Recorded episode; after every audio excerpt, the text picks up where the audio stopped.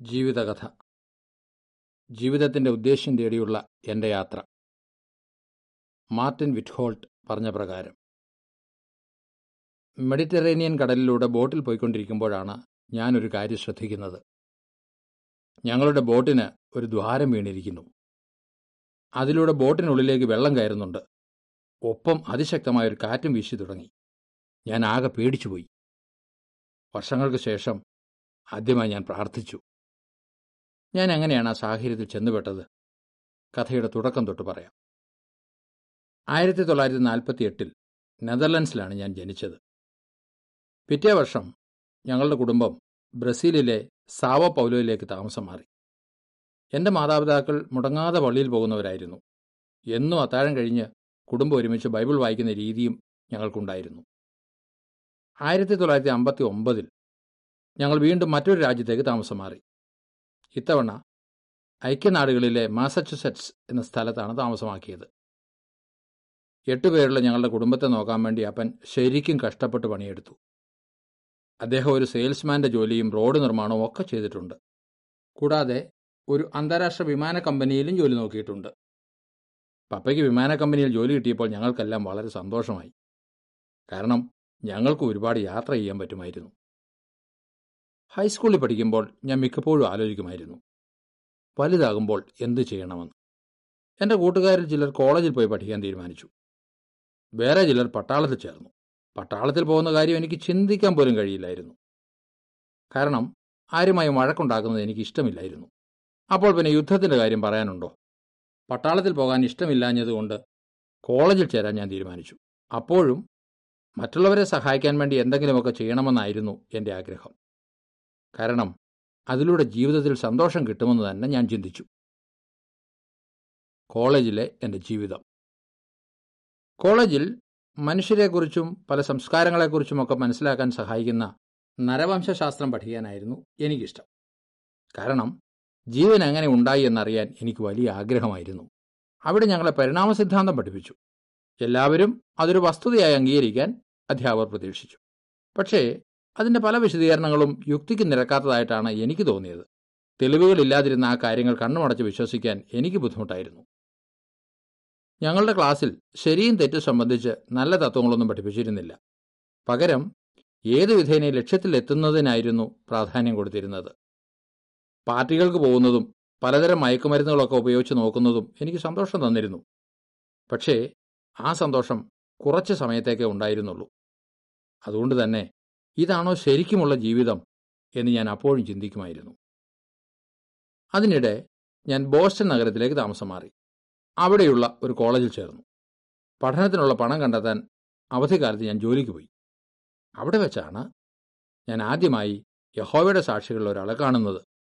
എന്റെ കൂടെ ജോലി ചെയ്തിരുന്ന അദ്ദേഹം ദാനിയൽ നാലാം അധ്യായത്തിൽ കാണുന്ന ഏഴ് കാലത്തെക്കുറിച്ചുള്ള ഒരു പ്രവചനത്തെപ്പറ്റി എന്നോട് പറഞ്ഞു. എന്നിട്ട് നമ്മൾ ജീവിക്കുന്നത് അവസാന കാലത്താണെന്ന് വിശദീകരിച്ചു. അദ്ദേഹവുമായി ഇത്തരം ചർച്ചകളൊക്കെ തുടരുകയും ഞാനത് വിശ്വസിക്കുകയും ചെയ്താൽ എന്റെ ജീവിത രീതി മാറ്റേണ്ടി വരുമെന്ന് പെട്ടെന്ന് തന്നെ എനിക്ക് മനസ്സിലായി. അതുകൊണ്ട് അദ്ദേഹത്തിന്റെ കണ്ണിൽപ്പെടാതിരിക്കാൻ ഞാൻ പരമാവധി ശ്രദ്ധിച്ചു.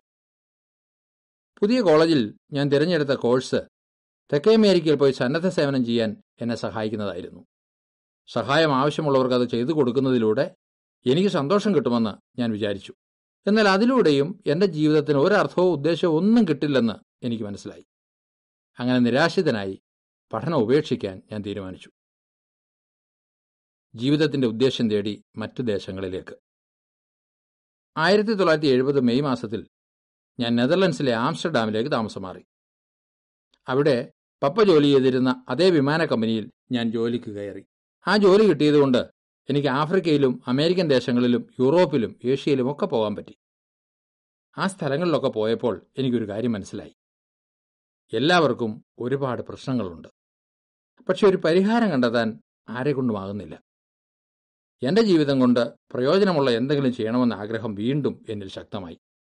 അതുകൊണ്ട് ഐക്യനാടുകളിലേക്ക് തിരിച്ചുപോയി ബോസ്റ്റണിലെ കോളേജിൽ പഠനം തുടരാൻ ഞാൻ തീരുമാനിച്ചു. പക്ഷേ ഈ പഠനം കൊണ്ടൊന്നും ജീവിതത്തെക്കുറിച്ചുള്ള എന്റെ ചോദ്യങ്ങൾക്ക് ഉത്തരം കിട്ടുന്നില്ലെന്ന് ഉടനെ ഞാൻ മനസ്സിലാക്കി. എന്ത് ചെയ്യണമെന്ന് എനിക്കറിയില്ലായിരുന്നു. അതുകൊണ്ട് ഞാൻ അതേക്കുറിച്ച് എന്റെ പ്രൊഫസറോട് സംസാരിച്ചു. ഒട്ടും പ്രതീക്ഷിക്കാത്ത മറുപടിയാണ് അദ്ദേഹത്തിൽ നിന്ന് വന്നത്. എങ്കിൽ പഠനം നിർത്തുന്നതായിരിക്കും നല്ലത് എന്ന് അദ്ദേഹം പറഞ്ഞു. അത് കേട്ടപാടെ ഞാൻ കോളേജിന്റെ പടിയിറങ്ങി. ജീവിതത്തിന്റെ ഉദ്ദേശ്യം കണ്ടെത്താനാകാതെ അവസാനം അന്ന് പ്രചാരത്തിലിരുന്ന ഒരു ഗ്രൂപ്പിന്റെ കൂടെ ചേരാൻ ഞാൻ തീരുമാനിച്ചു. സമൂഹത്തിന്റെ ആചാരങ്ങളൊക്കെ ഉപേക്ഷിച്ച് എല്ലായിടത്തും സമാധാനവും സ്നേഹവും വളർത്താൻ ശ്രമിച്ചിരുന്ന ഒരു ഗ്രൂപ്പായിരുന്നു അത്. പിന്നീട് ഞാനും ചില കൂട്ടുകാരും പല സ്ഥലങ്ങളിലൂടെ യാത്ര ചെയ്ത് മെക്സിക്കോയിലെ അക്കാൾ പുൾക്കോയിലെത്തി അവിടെ ഞങ്ങൾ ഹിപ്പികളുടെ ഇടയിലാണ് താമസിച്ചത്. സമൂഹം അംഗീകരിക്കുന്ന നിയമങ്ങളൊന്നും നോക്കാതെ തങ്ങൾക്ക് ഇഷ്ടമുള്ള രീതിയിൽ ജീവിക്കുന്നതിലൂടെ സന്തോഷം കിട്ടുമെന്നാണ് ആ കൂട്ടരുടെ വാദം. പക്ഷേ അവരുടെ കൂടെ താമസിക്കാൻ തുടങ്ങിയപ്പോഴാണ് മനസ്സിലായത് ആ ജീവിതത്തിനും അർത്ഥമൊന്നുമില്ല. അതിലൂടെ സന്തോഷം കിട്ടില്ല എന്ന്. അവരിൽ പലരും വിശ്വസ്തരോ സത്യസന്ധരോ ഒന്നുമായിരുന്നില്ല. ഒരു സമുദ്രയാത്രയിലൂടെ അന്വേഷണം തുടരുന്നു. ആ സമയത്ത് കുട്ടിക്കാലത്തിന്റെ മനസ്സിലുണ്ടായിരുന്ന ഒരു ആഗ്രഹം വീണ്ടും തലപൊക്കി. കടലിലൂടെ ഒരു യാത്ര. വെറുമൊരു യാത്രക്കാരനായിട്ടല്ല കപ്പിത്താനായിട്ട്. അതിന് ഒരേ ഒരു മാർഗമേ ഉള്ളൂ. സ്വന്തമായി ഒരു ബോട്ട് വേണം. എന്റെ കൂട്ടുകാരനായ ടോമിനും അങ്ങനെ ഒരു ആഗ്രഹം ഉണ്ടായിരുന്നതുകൊണ്ട് ഞങ്ങൾ ഒരുമിച്ച് കടലിലൂടെ ലോകം ചുറ്റാൻ തീരുമാനിച്ചു. സമൂഹത്തിന്റെ നിയമങ്ങളും ചട്ടങ്ങളും ഒന്നുമില്ലാതെ സ്വതന്ത്രമായി ജീവിക്കാൻ കഴിയുന്ന പർദീസാതുല്യമായ ഒരു ദ്വീപ് കണ്ടെത്തുകയായിരുന്നു എന്റെ ലക്ഷ്യം. ടോമും ഞാനും സ്പെയിനിലെ ബാർസലോണയ്ക്ക് അടുത്തുള്ള അർനെസ് ദേ മാറിലേക്ക് യാത്ര ചെയ്തു. അവിടെ നിന്ന് ഞങ്ങൾ ഒമ്പത് ദശാംശം നാല് മീറ്റർ നീളമുള്ള ഒരു പായ്ക്കപ്പൽ വാങ്ങി. ലൈഗ്ര എന്നായിരുന്നു അതിന്റെ പേര്. അത് കടൽ യാത്രയ്ക്ക് പറ്റിയതാക്കാൻ അതിൽ ചില അറ്റകുറ്റപ്പണികളൊക്കെ ചെയ്യണമായിരുന്നു. ലക്ഷ്യസ്ഥാനത്തെത്താൻ ഞങ്ങൾക്ക് തിരക്കൊന്നുമില്ലായിരുന്നു. അതുകൊണ്ട് തന്നെ അതിന്റെ എഞ്ചിനൊക്കെ മാറ്റി അവിടെയും കൂടെ ഞങ്ങൾ കുടിവെള്ളം സൂക്ഷിച്ചു. ചെറിയ തുറമുഖങ്ങളിൽ ബോട്ട് അടിപ്പിക്കാൻ കഴിയേണ്ടതിന് അഞ്ച് മീറ്റർ നീളമുള്ള രണ്ട് തുഴകളും ഞങ്ങൾ അതിൽ പിടിപ്പിച്ചു. അവസാനം ഞങ്ങൾ ഇന്ത്യൻ മഹാസമുദ്രത്തിലെ സെയ്ഷൽസ് ലക്ഷ്യമാക്കി നീങ്ങി. ആഫ്രിക്കയുടെ പടിഞ്ഞാറൻ തീരത്തുകൂടി സൗത്ത് ആഫ്രിക്കയിലെ ഗുഡ് ഹോപ്പ് മുനമ്പ് കടന്നു പോകാനായിരുന്നു ഞങ്ങളുടെ പരിപാടി. നക്ഷത്രങ്ങളുടെ സ്ഥാനം നോക്കി ശരിയായ ദിശയിൽ യാത്ര ചെയ്യാൻ സഹായിക്കുന്ന ചില ഉപകരണങ്ങളും ഭൂപടങ്ങളും പുസ്തകങ്ങളും ഒക്കെ ഞങ്ങളുടെ കയ്യിലുണ്ടായിരുന്നു. അവയുടെ സഹായത്തോടെ ആ കടലിന്റെ നടുക്ക് ഞങ്ങളുടെ സ്ഥാനം കൃത്യമായി എവിടെയാണെന്ന് മനസ്സിലാക്കാൻ ഞങ്ങൾക്ക് കഴിഞ്ഞു. ശരിക്കും അത്ഭുതം തോന്നി. ഈ പഴയ പായ്ക്കപ്പൽ കടൽ യാത്രയ്ക്ക് പറ്റിയതല്ലെന്ന് പെട്ടെന്ന് തന്നെ ഞങ്ങൾക്ക് മനസ്സിലായി. ബോട്ടിലെ ഒരു ദ്വാരത്തിൽ കൂടി മണിക്കൂറിൽ ഇരുപത്തിരണ്ട് ലിറ്റർ വെള്ളമെങ്കിലും അകത്തേക്ക് കയറുന്നുണ്ടായിരുന്നു. ആ സമയത്ത് തന്നെ ശക്തമായൊരു കാറ്റും വീശി. തുടക്കത്തിൽ പറഞ്ഞതുപോലെ ഞാൻ ശരിക്കും പേടിച്ചുപോയി. വർഷങ്ങൾക്ക് ശേഷം ഞാൻ ആദ്യമായി ദൈവത്തോട് പ്രാർത്ഥിച്ചു. ഞങ്ങൾ രക്ഷപ്പെടുകയാണെങ്കിൽ ദൈവത്തെ കൂടുതൽ അറിയാൻ ശ്രമിക്കുമെന്ന് ഞാൻ ദൈവത്തിന് വാക്ക് കൊടുത്തു. ആ കാറ്റ് ശമിച്ചു. ഞാൻ ദൈവത്തിന് കൊടുത്ത വാക്ക് പാലിക്കുകയും ചെയ്തു. അങ്ങനെ മെഡിറ്ററേനിയൻ കടലിന്റെ നടുക്ക് വെച്ച് ഞാൻ ബൈബിൾ വായിക്കാൻ തുടങ്ങി.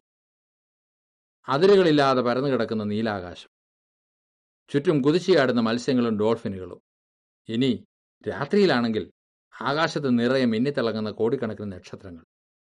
ഇതെല്ലാം കണ്ടപ്പോൾ മനുഷ്യരെക്കുറിച്ച് ചിന്തയുള്ള ഒരു ദൈവം ഉണ്ടെന്ന് എനിക്ക് കുറെ കൂടെ ബോധ്യമായി.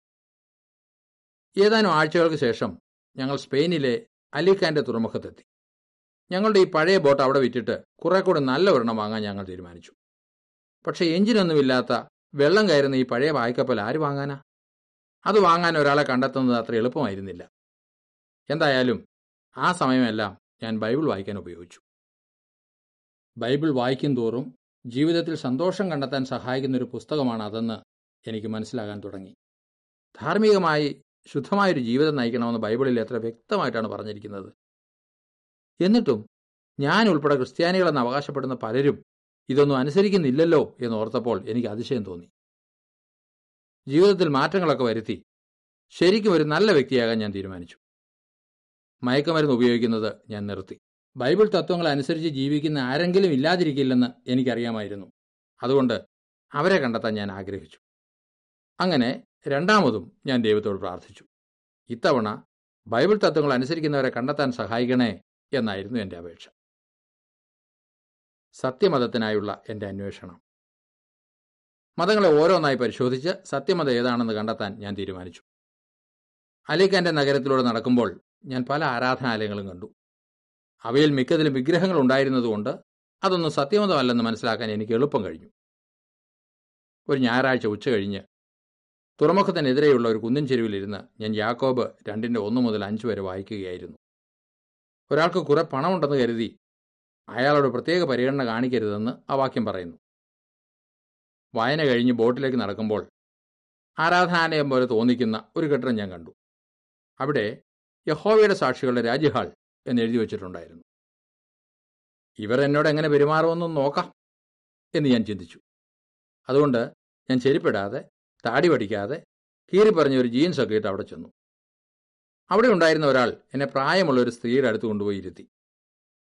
പ്രസംഗകൻ പറയുന്ന ബൈബിൾ വാക്യങ്ങളൊക്കെ കണ്ടുപിടിക്കാൻ അവർ എന്നെ സഹായിച്ചു. മീറ്റിംഗ് കഴിഞ്ഞ് എല്ലാവരും എന്നെ പരിചയപ്പെടാൻ വന്നപ്പോൾ ഞാൻ ഞെട്ടിപ്പോയി. ഒരു മനുഷ്യൻ ബൈബിൾ ചർച്ചകൾക്കായി എന്നെ വീട്ടിലേക്ക് ക്ഷണിച്ചു.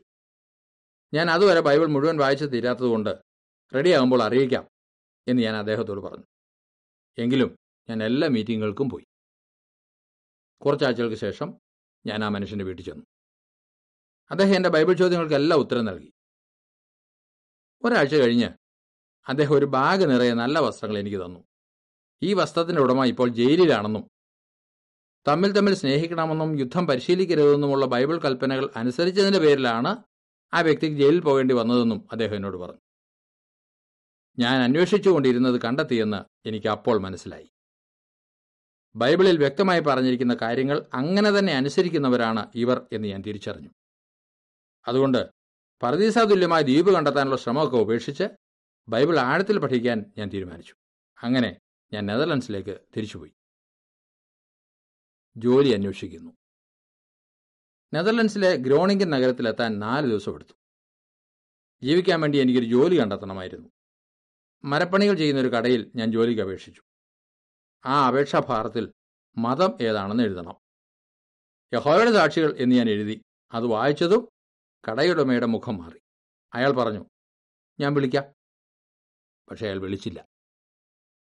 ഞാൻ മറ്റൊരു കടയിൽ ചെന്ന് അവിടെ ജോലി കിട്ടുമോ എന്ന് അന്വേഷിച്ചു.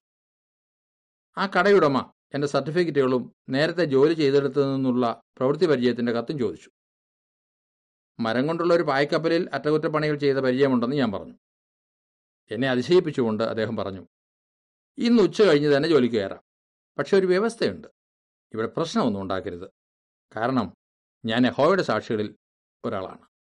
ബൈബിൾ തത്വങ്ങൾ അനുസരിച്ചാണ് ഞാൻ ജീവിക്കുന്നത്. ആശ്ചര്യത്തോടെ ഞാൻ അദ്ദേഹത്തോട് പറഞ്ഞു ഞാനും ഒരു സാക്ഷിയാണ്. പക്ഷെ എന്റെ നീണ്ട മുടിയും താടിയും ഒക്കെ കണ്ടപ്പോൾ ഞാനൊരു സാക്ഷിയല്ലെന്ന് അദ്ദേഹത്തിന് മനസ്സിലായി. അതുകൊണ്ട് അദ്ദേഹം പറഞ്ഞു ഞാൻ താങ്കളെ ബൈബിൾ പഠിപ്പിക്കാം. ഞാൻ സന്തോഷത്തോടെ അതിന് സമ്മതിച്ചു. മറ്റേ ആ കടയുടമ എന്നെ വിളിക്കാതിരുന്നതിന്റെ കാരണം അപ്പോൾ എനിക്ക് മനസ്സിലായി. യഹോവ എന്റെ ഹൃദയത്തിലെ ആഗ്രഹങ്ങൾ സാധിച്ചു തരികയായിരുന്നു. ഞാൻ ഒരു വർഷം സഹോദരന്റെ കടയിൽ ജോലി ചെയ്തു. ആ സമയത്ത് അദ്ദേഹം എന്നെ ബൈബിൾ പഠിപ്പിച്ചു. ആയിരത്തി തൊള്ളായിരത്തി എഴുപത്തിനാല് ജനുവരിയിൽ ഞാൻ സ്നാനമേറ്റു. അവസാനം ജീവിതത്തിന്റെ ഉദ്ദേശം ഞാൻ കണ്ടെത്തി. ഒരു മാസം കഴിഞ്ഞ് ഞാൻ മുന്നര സേവനം തുടങ്ങി. അതൊരു പുതിയ തുടക്കമായിരുന്നു. എനിക്ക് ഒരുപാട് സന്തോഷം തോന്നി. പിറ്റേ മാസം ഞാൻ ആംസ്റ്റർഡാമിലേക്ക് താമസം മാറി. അവിടെ പുതുതായി സ്ഥാപിച്ച സ്പാനിഷ് ഭാഷാ കൂട്ടത്തെ സഹായിക്കുന്നതിന് വേണ്ടിയായിരുന്നു അത്. സ്പാനിഷ് ഭാഷയിലും പോർച്ചുഗീസ് ഭാഷയിലും ബൈബിൾ പഠനങ്ങൾ നടത്തുന്നത് എത്ര രസമായിരുന്നെന്നോ. ആയിരത്തി തൊള്ളായിരത്തി എഴുപത്തഞ്ച് മെയ്യിൽ എന്നെ ഒരു പ്രത്യേക മുൻനിര സേവകനായി നിയമിച്ചു. ഒരു ദിവസം പ്രത്യേക മുൻനിര സേവികയായ കാതറീന സഹോദരി ഞങ്ങളുടെ സ്പാനിഷ് മീറ്റിങ്ങിന് വന്നു. സഹോദരിയുടെ ബൊളീവിയക്കാരിയായ ഒരു ബൈബിൾ വിദ്യാർത്ഥിനിയെ സ്പാനിഷ് സംസാരിക്കുന്ന സഹോദരങ്ങൾക്ക് പരിചയപ്പെടുത്തുകയായിരുന്നു ഉദ്ദേശ്യം. കാതറീനയും ഞാനും പരസ്പരം കൂടുതൽ പരിചയപ്പെടാൻ തീരുമാനിച്ചു. കത്തുകളിലൂടെ അടുത്തറിഞ്ഞപ്പോഴാണ് മനസ്സിലായത് ഞങ്ങൾക്ക് രണ്ടുപേർക്കും ഒരേ ലക്ഷ്യങ്ങളാണ് ഉള്ളതെന്ന് ആയിരത്തി തൊള്ളായിരത്തി എഴുപത്തി ആറിൽ ഞങ്ങൾ കല്യാണം കഴിച്ചു. ആയിരത്തി തൊള്ളായിരത്തി എൺപത്തിരണ്ട് വരെ ഞങ്ങൾ രണ്ടുപേരും പ്രത്യേക മുൻനിര സേവനം ചെയ്തു. തുടർന്ന് എഴുപത്തിമൂന്നാമത്തെ ഗിലിയാസ് ക്ലാസ്സിലേക്ക് ഞങ്ങൾക്ക് ക്ഷണം കിട്ടി. ക്ലാസ് കഴിഞ്ഞ് ആഫ്രിക്കയിലെ കെനിയയിലുള്ള മൊംബാസയിലേക്കാണ് ഞങ്ങളെ നിയമിച്ചിരിക്കുന്നതെന്ന് അറിഞ്ഞപ്പോൾ ഞങ്ങൾക്ക് അതിശയവും ഒപ്പം സന്തോഷവും തോന്നി. അവിടെ ഞങ്ങൾ അഞ്ചു വർഷം പ്രവർത്തിച്ചു. ആയിരത്തി തൊള്ളായിരത്തി എൺപത്തി ഏഴിൽ ഞങ്ങളെ ടാൻസനിയയിലേക്ക് നിയമിച്ചു. ആ സമയമായപ്പോഴേക്കും അവിടെ നമ്മുടെ പ്രവർത്തനത്തിന് മേലുണ്ടായിരുന്ന നിരോധനം നീങ്ങിയിരുന്നു. ഇരുപത്തിയാറ് വർഷം ഞങ്ങൾ അവിടെ പ്രവർത്തിച്ചു. അതിനുശേഷം വീണ്ടും കെനിയയിൽ മടങ്ങിയെത്തി. ആത്മാർത്ഥഹൃദയരായ ആളുകളെ ബൈബിൾ സത്യം പഠിപ്പിക്കാനായപ്പോൾ ഞങ്ങൾക്ക് ശരിക്ക് സംതൃപ്തി തോന്നി. ഉദാഹരണത്തിന് മുംബാസയിലെ എന്റെ ആദ്യത്തെ ബൈബിൾ വിദ്യാർത്ഥിയെ കണ്ടുമുട്ടിയ കാര്യം ഞാൻ പറയാം. ഒരു ദിവസം പരസ്യ സാക്ഷീകരണം നടത്തുമ്പോഴാണ് ഞാൻ അദ്ദേഹത്തെ കണ്ടത്. ഞാൻ അദ്ദേഹത്തിന് രണ്ട് മാസം കൊടുത്തു. ഇത് വായിച്ചു കഴിയുമ്പോൾ ഞാൻ എന്തു ചെയ്യണം? എന്ന് അദ്ദേഹം ചോദിച്ചു. പിറ്റേ ആഴ്ച നിങ്ങൾക്ക് ഭൂമിയിലെ പർദീസയിൽ എന്നേക്കും ജീവിക്കാൻ കഴിയും എന്ന പുസ്തകം ഉപയോഗിച്ച് ഞങ്ങൾ ബൈബിൾ പഠനം തുടങ്ങി. ആ പുസ്തകം അപ്പോൾ സ്വാഹിലി ഭാഷയിൽ പുറത്തിറങ്ങിയതേ ഉണ്ടായിരുന്നുള്ളൂ. ഒരു വർഷം കഴിഞ്ഞ് അദ്ദേഹം സ്നാനമേറ്റു. സാധാരണ മുൻനിര സേവനവും തുടങ്ങി. അന്നു മുതൽ ആ സഹോദരനും ഭാര്യയും കൂടി നൂറോളം പേരെയെങ്കിലും സമർപ്പിച്ച് സ്നാനമേറ്റ സാക്ഷികളായി തീരാൻ സഹായിച്ചിട്ടുണ്ട്. ജീവിതത്തിന്റെ ഉദ്ദേശത്തെക്കുറിച്ച് ആദ്യമായി മനസ്സിലാക്കിയ സമയത്ത് ഒരു വിലയേറിയ മുത്ത് കണ്ടെത്തിയപ്പോൾ അത് നഷ്ടപ്പെടരുതെന്ന് ആഗ്രഹിച്ച വ്യാപാരിയെ പോലെയാണ് എനിക്കും തോന്നിയത്. ജീവിതത്തിന്റെ ഉദ്ദേശം കണ്ടെത്താൻ മറ്റുള്ളവരെ സഹായിക്കാൻ വേണ്ടി എന്റെ ജീവിതം ഉപയോഗിക്കാൻ ഞാൻ ആഗ്രഹിച്ചു. ജീവിതത്തിൽ സന്തോഷവും സംതൃപ്തിയും കണ്ടെത്താൻ യഹോവ തന്റെ ജനത്തെ സഹായിക്കുന്നത് എങ്ങനെയാണെന്ന് ഞാനും ഭാര്യയും സ്വന്തം ജീവിതത്തിലൂടെ അനുഭവിച്ചറിഞ്ഞു. ലേഖനം ഇവിടെ തീരുന്നു.